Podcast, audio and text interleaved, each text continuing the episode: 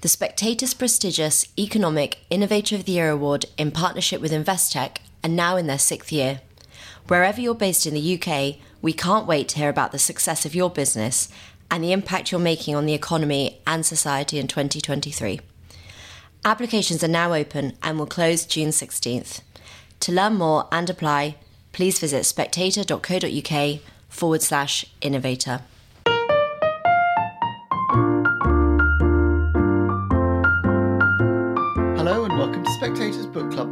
Podcast. I'm Sam Leith, the literary editor of The Spectator, and I'm joined this week by the writer and critic Laura Freeman, whose new book is Ways of Life Jim Ede and the Kettle's Yard Artists. Laura, welcome. Now, I would think probably not very many of our listeners will have heard of Jim Ede. Some will have heard of Kettle Yard, and you know both of these subjects of the book. But but who was Jim Ede, and how you know what's your way into this book? Well, I should probably start with Kettle's Yard because, as you say, that's what people will know.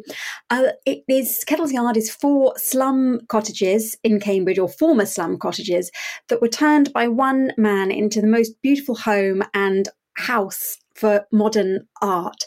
Um, Jim Ede was a curator, a collector, a writer, a journalist, um, but above all, in his phrase, he was a friend to artists. Um, and he had the very good luck to be a young man about town in the 1920s when British art was booming. Um, he made friends with people like Ben and Winifred Nicholson, Christopher Wood, Henry Moore, Barbara Hepworth, David Jones, all these people who would become the greats we know today, except he knew them when they were young and starving in their assorted garrets across the city. Um, so he bought their work. And when ultimately he came to Cambridge, actually, you know, a long time down the line when he's in, in his yeah, it's not till the fifties that Kettle Yard kind of appears. I, it's very strange. It's sort of it's it's, a, it's, an odd book in a way because there's this whole life that comes before Kettle's Yard, the thing he's most known for. Um, I actually rather love that because I think there's so much pressure to be successful young or to have achieved everything you're going to achieve by the time you're 25, um, to be on the Granta list of great young novelists or whatever it might be. And he's a lovely example of someone who only really found his true calling quite late in life and, and Kettle's Yard, for those who visited, pretty modest rooms on a remarkably small scale. Um, but it's incredible because you go into the bathroom, and on top of the lavatory, there's an Alfred Wallace, and behind the door, there's a Ben Nicholson, and beside the bed, there's a Henry Moore. And it's become this enduring and, and much loved example of how you can live with art and how art doesn't have to be something behind a guide rope in a gallery with a security guard, you know, panicking every time the flash goes off on your camera. Well, there is this amazing I mean, you you actually capture very well in your sort of introduction or preface, where you when you put it in second person, an account of you know you turn up and you ring the bell and this is what happens and you're taken round and your you know Jim shows you this and he shows you that. Is that was that your own experience? Well, I'm I'm slightly too late. So Jim was already long gone, um, both in terms of he'd moved to Edinburgh um, in uh, 1973 and then he died in 1990. I'm not born till 1987, so there was only a very tiny oh. overlap. Um, but what is incredible about Kettle's Yard is it is just or almost just as he left it. I have this preface, which is um, I don't know whether we call it faction or slightly, you know, you know, gerrymandered um, non-fiction. But I interviewed more than 80 people for the book, people who'd known Jim or had known Kettle's Yard, and they all talked me through what they remembered about those visits. So the book opens with a kind of composite, imagined visit, you know, from first ringing the doorbell to the moment when you leave with a, you know, Gaudier-Brzeska drawing in your bicycle basket, because I wanted to bring alive for the reader who perhaps might not have been there, you know, what it's like to experience a visit to Kettle's Yard. Which is actually, I mean, that thing of leaving with a Gaudier in your bicycle basket. I mean, this was kind of extraordinary thing. He opened it, how you know, however many times a term, to people just to, to knock on the door, and they could pick a great work of art and borrow it. Yeah. Well, he'd just say, you know, go up to the attic and have a rummage and I'll put the tea on and, you know, we'll sit around the table and have a chat when you come down. And, and people do describe to me, you know, they said, well, I borrowed a Ben Nicholson, I borrowed an Alfred Wallace, I borrowed a Christopher Wood. And Jim would pretty much say, well, you can have it till the end of term, just don't hang it in direct sunlight and bring it back. Now, the bringing it back thing was the difficulty. And he used to cycle around all the porters' lodges sort of on the last week of term, putting back, you know, notes saying, I'm very happy to lend, but when works of art are not returned, it rather diminishes the pleasure with which they were given. Um, so I think the deal was you had to bring it back, and he occasionally did have to chase and done for his collection. I was going to say, did he lose a lot? I mean, it's well, very high risk nowadays. Presumably, these things can't have been insured. There are things that are missing. I mean, if you go to Kettle's Yard, there are five rings that have cut brass and jade that sit on top of the one in the bookcases, and they were made by the American sculptor Richard Pousette-Dart. There used to be nine of them, and four over, over the years have been pocketed and have never been returned. And occasionally a pebble or a flint goes missing. I think people um, so much admire Kettle's Yard that they really actually want to take a, a piece of it home with them and, and not just from the gift shop. Yeah. Well, let's let's go back to that, that bit before Kettle's Yard. I mean, what led up to it, and Jim himself, because he comes from this background of sort of rather kind of austere sort mm-hmm. of you know, it's it's not the background you necessarily expect somebody who's going to be in the thick of kind of avant-garde 1930s modern art to come from, is it?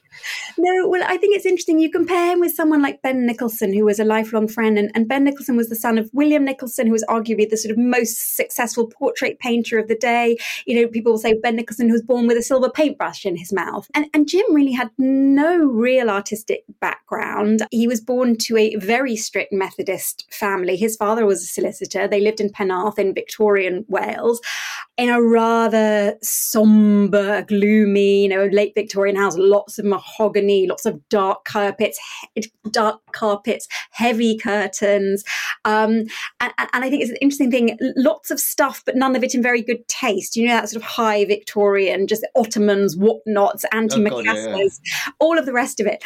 Um, like Robert so, Browning's front room. Yeah. you can sort of see what what what, what Jim does as, as, a, as a total reaction against that kind of upbringing, and you know a house in which you know they read the Bible. Jim was very tortured by ideas of sin. You know, he said he used to dig holes in the garden, and other little boys would expect to dig through to Australia, and he thought he would dig straight through to hell. You know, it was a very, very restricted upbringing in many ways, not a bohemian, not an avant garde, not a groovy London, Chelsea, Hampstead upbringing at all. And was he in flight from his parents? I mean, he doesn't seem to have had a terrible traumatic relationship with them. There's a, there's a lovely bit where, you know, his one book, or his major book, I think he tried to, he, mm. he wrote other books later, but his biography of Gaudier, where he sends it off to his mum and she says, well, you know, there's, there's some fruity stuff in there I wish you'd taken out. But she's obviously open to him. Yeah, I, I, think Jim's a bit disingenuous sometimes about his parents because I think he sort of tries in, in various bits of his writing to sort of paint them as terribly unsupportive and kind of terribly old fashioned and old hat generally. But I think they were remarkably open minded. You know, at 15, he had a, a sort of breakdown at his conventional boys' public school and um, he was taken home. And he said to his mum and dad, You know, I want to go to art school. And I, I could see plenty of Victorian parents saying, You must be joking. And certainly he says, my parents thought artists were a, a feckless lot, but but they agree. They sent him off to Newlyn. And, and similarly, after the First World War, you know, when Jim comes back alive, which, you know, plenty of young men didn't, you know, he says to his parents, I want to go to the Slade in London. And they say, you know, yes, you've earned it. You've been through hell. You've been through horrors. Of course you can. So, I mean, I think they probably were stiff in some ways, but, but remarkably open minded in others. And that, I mean, actually, you mentioned the war, which obviously for somebody of his generation is is a defining event. Mm. And obviously, he's had a lifelong friendship with David Jones, who, mm. you know, famously never got over the war in any way, shape, or form. What was the war to him? What was his experience of it, and how did it shape him? Well, I mean, I'm always a little bit anxious of sort of, you know, post psychoanalyzing anyone. It is very, very tempting when you read his descriptions of the dirt and the squalor and the feeling of being unclean to to imagine that you know creating house after house where everything was immaculate everything was orderly everything was spotless might have been a bit of a reaction to the war. Um, he, he actually wrote and spoke very little about it. Um, he has one line which says where he says um, you know, if you want to understand what it was like, you just read Siegfried Sassoon's memoirs, and, and he says it all. I think what happened after the war, there was the Tate flood in, in 1928 when the Thames broke its banks and filled the Tate basement, I mean, up to 10 foot in places in water. Uh, it happened in January, and Jim spent several nights in a row, wading kind of, you know, up to his waist, up to his neck, trying to salvage what could be salvaged of the collection. That does seem to have brought on, uh, you know, something of a nervous breakdown. Um, and he writes to Ben Nicholson that you know, it, it, did bring all those memories of the war flooding back. And you mentioned David Jones. I mean, Jones has this extraordinary passage in, in parenthesis where he just talks about about the wetness, this almost kind of amphibious subaquatic world of the trenches. And I think we think about horror and war and violence, but I think that wet and that cold, I mean, probably seeped into many men as much as the distress of seeing your comrades um, being killed in front of you. Jim's early life and his early career, he goes through the Slade and he comes out and he's gets a job at the Tate. Mm. And there's this kind of period of extraordinary frustration because obviously he's got an eye and he's got real taste and he knows what he likes. And this terrible where he sort of heads off to Europe and he chats up, you know, the relict of Vincent van Gogh and comes back saying, I can get us six Van Goghs for like 5,000 quid. And they're not interested. Mm. I, I, think when we read histories of that period now, I think we think it's all um, the avant garde, and we think it's Picasso and Braque in Paris, and we think it's kind of, you know, the young British artists like the Nicholsons in London. But oh my goodness, taste was so moribund. You know, if you went to the Tate in the 1920s, actually what was on display was probably the Lord Leightons and the Landseers, you know, of, of, of a previous generation, even two previous generations, the endless pre Raphaelite, you know, nymphs and sort of one ladies. And, and I think what drove Jim completely mad is he used to take his, he used to save up his holiday until November. He'd go to Paris, he'd hang out with Picasso, he'd hang out with Brancusi, he'd come back saying, look, you know, you could have a Brancusi for a fiver. And, the Tate just weren't interested. And, and um, Charles Aitken at the Tate says, oh, we can't have this young Brancusi. You know, if we have every young Turk going, you know, we will, you know, we fill up in any minute now. And Brancusi was 55 at the time. You know, he was white haired and kind of an elder statesman. And, you know, I think the Tate collection today, um, I've just written a review of the rehang. I think it would be a great deal more exciting if, if Jim had been allowed to have his way. It is kind of extraordinary that, that time lag, isn't it? That again and again people are saying this is too modern. Mm. And it's something that's several decades old. I mean, I think maybe it's a weak history. We've got this idea that, that you know, as it were, modern art was all appreciated at its own age. Yes, yeah. I mean, you, you get to the point where people are going to Kettle's Yard in 1970 and looking at, you know, a Ben Nicholson from the 1920s going, oh, it's a bit racy and a bit modern, isn't it? And, um, you know, taste takes a long time to catch up. And I think we're also so used to the, to, to the pace of life now. You know, if an artist creates something in their studio, they can post it on Instagram the next day and fans around the world can see what they're doing with digital technology or avatars or AI or whatever it is. But, but you know, things did move more slowly. And, and I sort of make the point about Kettle's Yard in the 60s that whatever was going on in Carnaby Street or on the King's Road, it was not going on in Cambridge and the colleges and the courts and, you know, the Don studies. Yeah. Now, the role that he had, I, I mean, he seems to be a brilliant subject for biography, among other things, because people like him, these people who are not quite the artists themselves, but are the sort of tastemakers or the the curators or the enablers um, I mean, there's kind of a whole list of them. I mean, Edward Garnett and and Berenson are both in that category, I think, and they both have walk-ons here. And you you know think of people like I don't know Diaghilev or what, you know, they're Frank Kermode.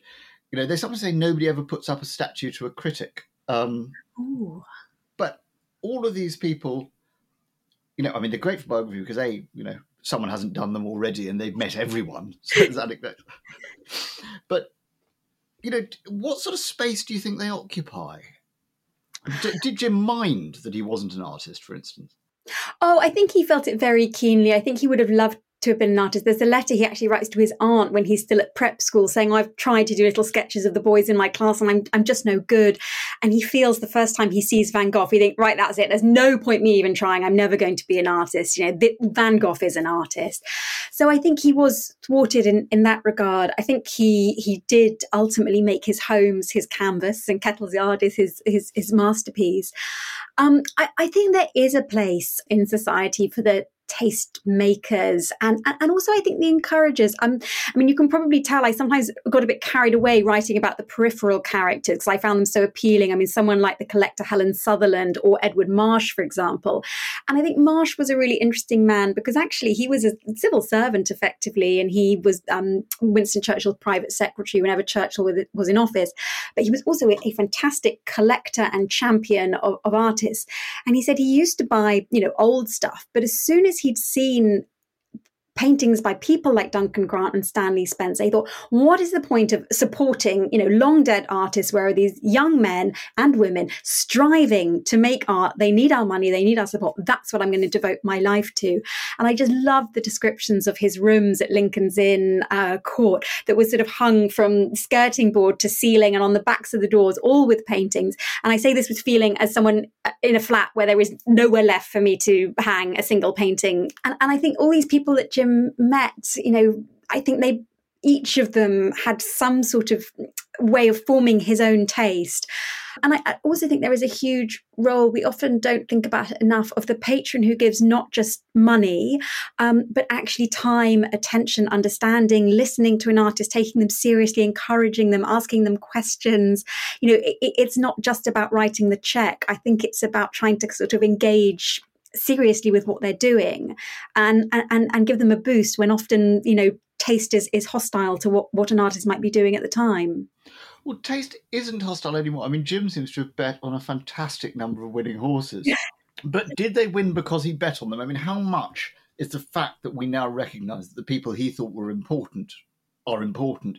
How much is that down to him? And how much is that just as it were luck or prescience well, I think there are two special cases. I think in the case of Gaudier and Wallace, Alfred Wallace, I think we have a lot to thank Jim for. I mean, I think, you know, Ben Nicholson was going to be a star, Henry Moore, Barbara Hepworth. Okay, you know, they've got raw talent and they are fantastically charismatic people in their very different ways. Um, I think Kettle's Yard has a huge collection of Gaudiers, and this is because Henri Gaudier-Brzeska, when he died in the trenches, he died intestate. His estate passed to his um, partner in crime, Sophie Brzeska, who then herself died intestate. All of that stuff then passed to the Treasury. They dumped it on the desk of Jim at the Tate. And, and, so Jim's sitting here looking at this extraordinary array of sculptures um, and drawings and plaster casts and diaries and letters and thinking, you know, this artist is incredible and he might be forgotten if someone doesn't, you know, do something with this. And then he he is a bit sort of underhand. Um, There's and a bit of sharp practice in there. Oh, oh, oh, totally. I mean, and you know, Jim loved the novels of Henry James, and and you know, you think about something like the Aspern Papers, where where a you know kind of literary hound basically, you know, is prepared to stop at nothing to get his hands on on on, on an estate. And I think you know there was a little bit of that, that that got into Jim, but he does purchase this stuff. He stops it being you know split up into you know tiny pockets. He does and, this, doesn't he, by pretending he was a great friend of Gaudier's, which he wasn't, and then pretending that some other friend of his is going to buy it.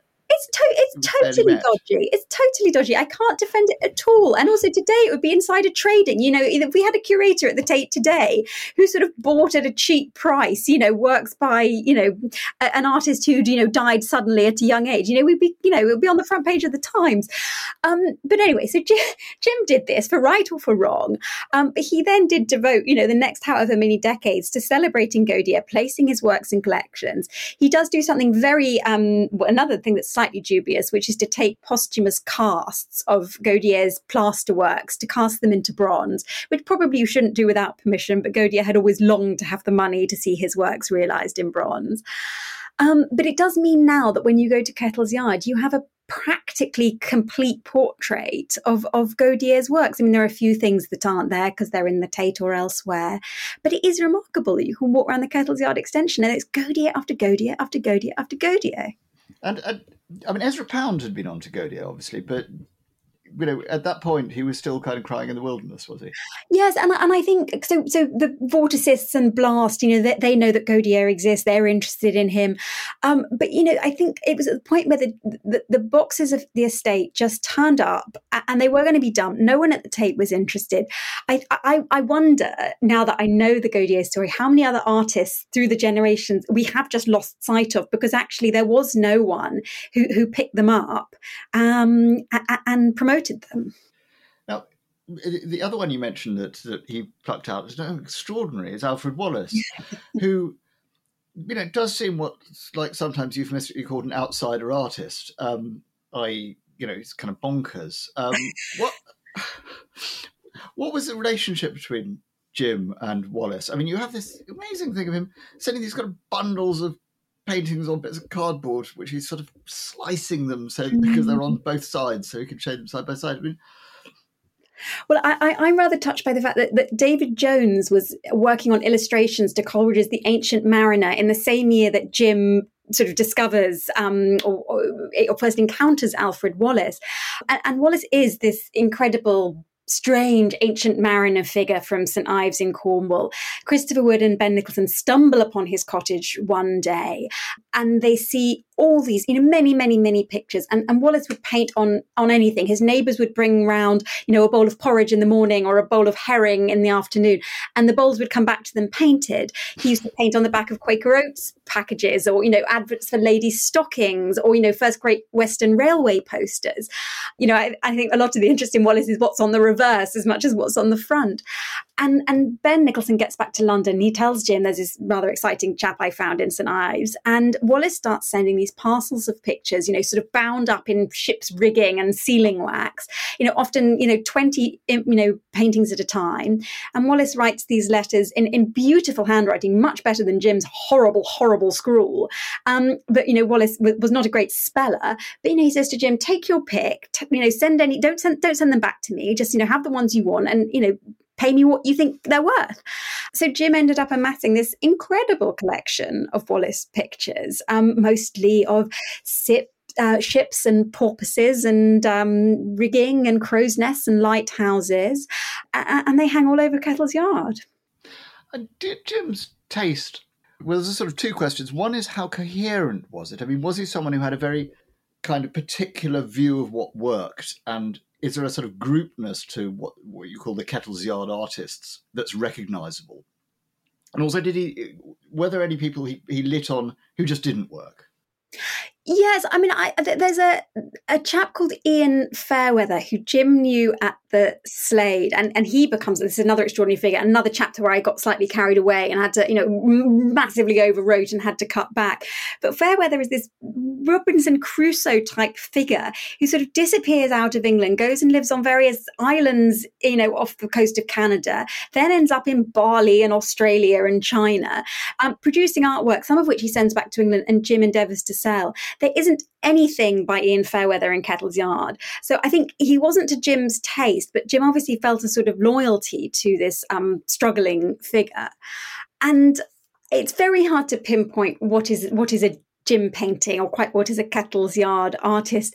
I mean, I don't want to be too metaphysical, but there's some sort of quality of light or, or line that clearly appealed to Jim friendship was hugely important. I think he felt he had to know the artist, and he talks about talking to paintings as if they were the artists themselves. Um, we sort of roll our eyes at, you know, King Charles III talking to his garden or talking to trees or flowers. But I think Jim was very much in that vein. You know, when he lends a load of Ben Nicholson's to the Tate, he says he misses them and he sort of turns around over his shoulder as if to address a canvas and he's disappointed when it isn't there. So I think there maybe has to be for him some sort of emotional connection as well as an aesthetic connection. And this idea of the, the, the, paintings as being, you know, kind of companions and part of the furniture. I mean, he really, you know, you, you quote him somewhere early on saying, you know, the perfect pebble comes along once in a generation. There doesn't seem to be an absolute divide in his way of being between, you know, high art and interior design or mm-hmm. found objects, does there? Yeah. I mean, it, you know, it's very striking when you go around Kettle's Yard. Th- there are no wall text, there are no captions, there's nothing telling you what is what or who it's by. I think you are expected to take as much of an interest in a fossil or a starfish or a flint as you are in a work of modern art. I think for a lot of people who go, you know, they resolve to spend the rest of their life beach combing and field gleaning and collecting, you know, wonderful objects that could, in the right setting, on a plinth, beautifully lit, be a work of art. I, have now got a kind of treasure trove on my windowsill of rusty bits of this and that that I've picked up and that could be a sculpture. I mean, Jim definitely gets under your skin in in that way. I think one of the other things at Kettle's Yard is it, it, it's almost a collection of of lights and and the way that the collection plays with light so he collected lots of crystal and prisms and interesting glass discs and those old fashioned fishing buoys that are, are, sort of globes.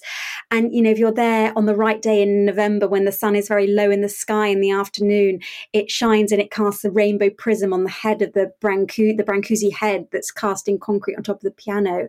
I think whenever you're there you've got to look for these little kind of I don't know, flashes of light that come up in strange places. And there is some hair raising stuff as well about the little accidents he has. I mean, there's a sort of Brancusi sculpture that he kind of knocks off a table, and Oh, I mean, David Jones destroys this priceless pot. well, it's funny for someone who gives the impression of being so fastidious, he could be incredibly cavalier. I mean, I interviewed a man called Denny Murphy, who was for years the treasurer and the secretary of the Kettle's Yard Committee. And he once drove Jim up to London, and, and Jim was sitting there in the passenger seat with a sort of plastic carrier bag on his lap. And Denny says, Well, what's in the bag, Jim? And he says, Oh, it's the Brancusi head. And this is something that today, I mean, it's worth, I don't know, 30 million and you know and he once there's a william congdon painting in the collection that's quite heavily impastoed so the paint is really rich. And jim put it in the shower bath and used the shower head to kind of give it a bit of a wash. Um, and ben nicholson accused him of deliberately hanging some of his pictures in in direct sunlight so that the red would fade to a more kind of pleasing shade of pink and as you point out, you know, David Jones, who was a very nervous soul, he knocked a William Staite Murray vase off a windowsill once and it shattered. And it's funny because kintsugi, which is the Japanese method of mending with gold, has become terribly fashionable and you can buy endless books and kits, you know, so you can do it yourself. But William Staite Murray said, oh, I've actually always wanted to try this Japanese way of mending, but I've never had the heart to deliberately smash one of my own pots. Yes, he actually went up the kind of up on that deal, didn't he? Because he sent it back saying sort of slightly shamefaced, and Murray went, "Okay, well, I'll fix it and give it back, but also have another one."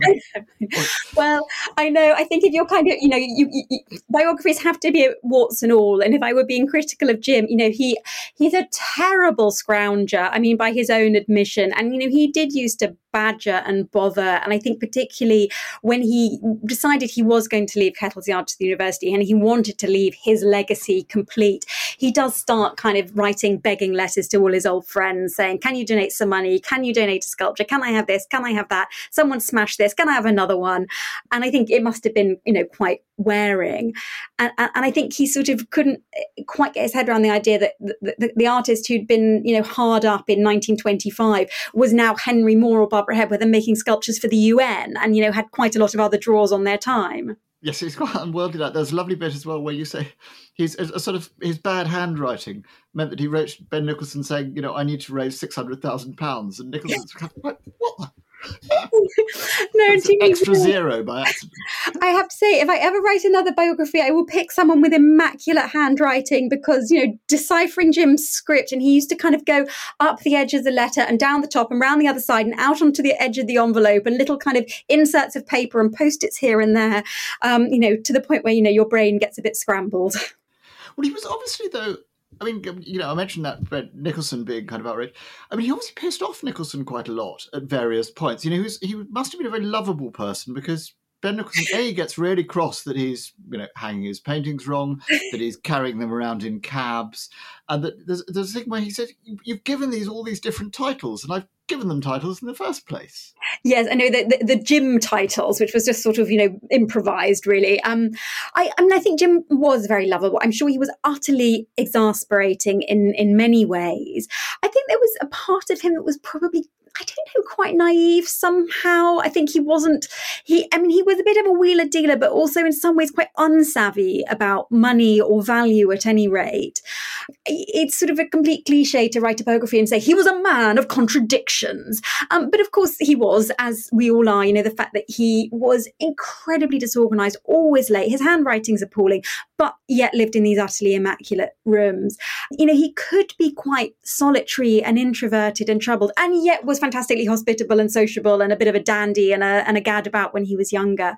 I think it's what makes him so um, appealing as, as a biographical subject. I mean, I, I, confess when I signed my contract, I had a bit of a jitter where I thought, if all I'm going to write is this is a man who had lovely taste and who made a lovely house that we all love, it's going to be a very, very boring book. And I was just so delighted to find, you know, he was such fun and such good company. A lot of this book was written in lockdown when, you know, it was quite a lonely way to write a book. And, um, you know, I got bored of my laptop, I got bored of footnotes, um, I got bored of, you know, the bibliography. I never, ever, ever got bored of Jim. Did um, his old friends, I mean, you know, obviously his lovableness will have helped them to put up with his idiosyncrasies. But did people, I mean, as you say, you know, Ben and Winifred Nicholson would have made it without him. Mm-hmm. But did they feel a sense of sort of indebtedness to him?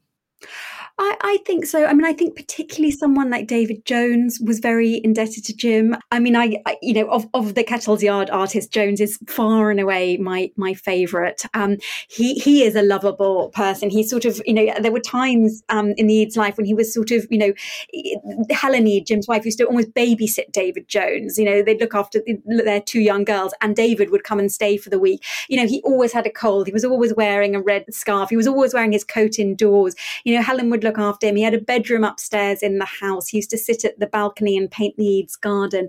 He's a delightful man, Jones. Um, I mean, people have, you know, the Thomas Dilworth biography of David Jones is absolutely brilliant. Oh, yes, that's a wonderful book, I and you know, and, and, and, Jones was such a wonderful writer. I mean, his letters are all magnificent, and some of his letters to Jim, you know, which are illustrated around the edges. And and Jones will write, you know, in in faultless prose, this amazing description of a of a drawing like Vexilla Regis, which hangs at Kettle's Yard, and he'll go on for page after page and pages. Oh, sorry for this boring meander, um, but it's the most fascinating thing you've ever read, taking in the whole, you know, history, the whole of English history and Arthurian legend and the quest for the Grail, and and, and it just just fascinating and transporting. Yeah, and he's absolutely remarkable figure, Jones. Um, no, we've we've mentioned we haven't haven't before. Um, Jim's wife, yes, Helen, and Helen. that's the most fascinating and interesting marriage, isn't it? You know, what was her importance to him? What were and, and his to her, and how how does she fit into the story? Well, I mean, I, I, I, interviewed all these people, and and you know, some people had you know the odd critical word to say about Jim. I couldn't find anyone who would say a bad word about Helen. She she was an art student. They met at the Edinburgh College of Art, and Jim describes being up in the gallery and seeing this girl of like you know 18 or 19 walking below and just thinking that's the girl i'm going to marry. You know he thought he was a she was a botticelli painting. And and you know they had a very very long marriage um two daughters. Um she must have been immensely long suffering because he was difficult. He admits he was a crank. Um his own grandson said he could be an absolute barnacle. Um you know he was certainly a stickler. She used to complain that you know she couldn't put her knitting down anywhere. And if you've been to kettle's yard you know you know they had separate bedrooms, Jim on the ground floor, Helen above, twin beds, one atop the other, connected by a speaking tube. And Jim was such a fusspot that Helen had to keep the ironing board and the sewing machine, you know, in her own bedroom. And, you know, if anything needed doing, you know, she could she could hive off there. She was a wonderful reader. She could quote Shakespeare by the yard. One of her grandchildren said, you know, on a beach on holiday once, she did the whole of, you know, the rhyme of the ancient mariner, you know, off just like that. I'm a bit in love with Helen. I'm, I hope readers will be too. You know, it was a tricky marriage in some ways. Jim probably, if he'd been born in a slightly different age or to different parents, might have. I think he probably would have been gay. His his own family, you know, who I've talked to said he probably would have been. He certainly had these, you know, passions and crushes and very intense friendships with men. Um, Did he consummate any of his friendships with men? I have looked and looked and looked to try and see if he ever did. Um, I can't find any evidence beyond hand holding or you know an arm uh, an arm around an arm. Um, he, he he seems to have been pretty tortured and miserable at times over it.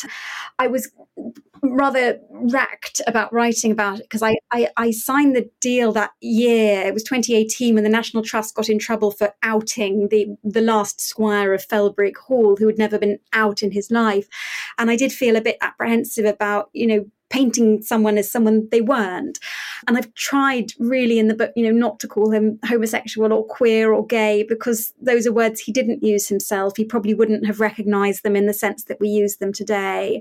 But he certainly did have these, you know, very loving friendships with men. And, and I think if if things had been different, he might have had a different life. but, but it does seem to, I mean, without question, to have hmm. been a deeply, you know, loving and very long marriage. Um, I think it was 63 years or something. Yeah. And, and, and I, no, yeah, sorry. I was going to say the, the, the thing that has sort of a couple of people who who who read the book in manuscript who said, "Oh well, when Helen died, I cried," and then a few pages later, when Jim died, I cried, and, and I said I cried writing those passages because I think particularly the death of Helen, you know, and, and Jim sits there and he holds her hand, and um, you know, it's it's very hard to go, you know, well, you know, but it was very hard for him to let her go, but he said, you know, she lives on in in everything we ever collected together. She lives on in the wedding ring that I'm wearing around my neck, and you know, I think they loved each other deeply. And did did she share his sort of artistic visions and proclivities and interests? I mean, was was Kettle's Yard, if you like, a joint endeavour, or was it one in which it was all him and she was confined to this room with the you know sewing machine in it? Well, I think Jim did the art and Helen did the music because uh, uh, it's one other strand of the Kettle's Yard story that, you know, you can go to Kettle's Yard today. There are still concerts. There are two pianos uh, in the house. Helen used to play beautifully. It was she who chose the records that went on the gramophone each evening after dinner. They'd sit there with a glass of wine each in an 18th century goblet and one, one square of very dark chocolate apiece. Um, but Helen seemed to have had the most brilliant musical sense. And, you know, in their younger days when they lived in Hampstead, they used to host concerts in their garden. So yes, I think it's that it's a marriage of art and music. So that's that's the bit that Helen contributed. And he does, as you say, you know, there are various points at which he has little breakdowns or mm-hmm. I mean, I think sort of shortly before he leaves the Tate, he goes on you know sick leave for six months and then another three months, and he's he's you know he was obviously not an untroubled person mm. through his life. When was he? When was he happiest? I mean, was there was there a point in old age when he suddenly coasted to contentment, or was he always you know wrestling with demons? I, I, think he, he did certainly become more content and accepting as he got older. And he was never really at rest. I mean, I think he was a, a busy, energetic man. You know, he, he never stopped. I mean, even when he was in old age, he used to go hospital visiting. Um, and he'd say, Oh, I saw this dear old man who it turns out is 20 years younger than he is. Uh, I think possibly late, late, late in life. He he is uh, baptized um, as a Christian, um, having been a Methodist and then been rather agnostic, even atheist, and then sort of had various mystical interests. He then at Cambridge um, is baptized, Jim, and um, I, I, think faith was really important to him in later life. I think it's one of the things that helped him deal with the death of Helen because feeling that you know life doesn't end on earth. I, I think we tend to overemphasize sometimes, you know, the spiritual side of Kettle's Yard, and, and and you know, clearly it does offer spiritual sanctuary to all sorts of different people. Yes, that word sanctuary really kind of resonates, doesn't sanctuary, it? Sanctuary, absolutely. It's it's the word that came up again and again and again in interviews.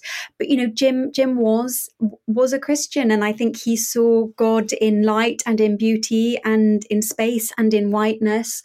So I think you know, whatever your own faith, I think it is important to remember Jim's faith when you visit Kettle's Yard yard. Yeah. Well, is Kettle's Yard now? Do you do you feel it's it preserves Jim? I, I, think it does. I mean, you know, it has expanded hugely. It's got a, an exhibition space. It's got a children's learning centre. It's got an archive for which I am very grateful. It's got a gift shop and a cafe. Um, Jim always wanted it to be a place of pilgrimage for lovers of the arts. He wanted it to be an international art institution, while at the same time not wanting you to move so much as a pebble, you know, in the main house. And I think, you know, subsequent directors of Kettle's Yard have had this challenge of balancing, you know, stasis with you know movement and modernity. Uh, I think the balance has been pretty well struck, and I think his vision endures. Yes, well, go to Kettle's Yard, everybody. But first, buy Laura's wonderful book. Laura Freeman, thanks very much. Thank you.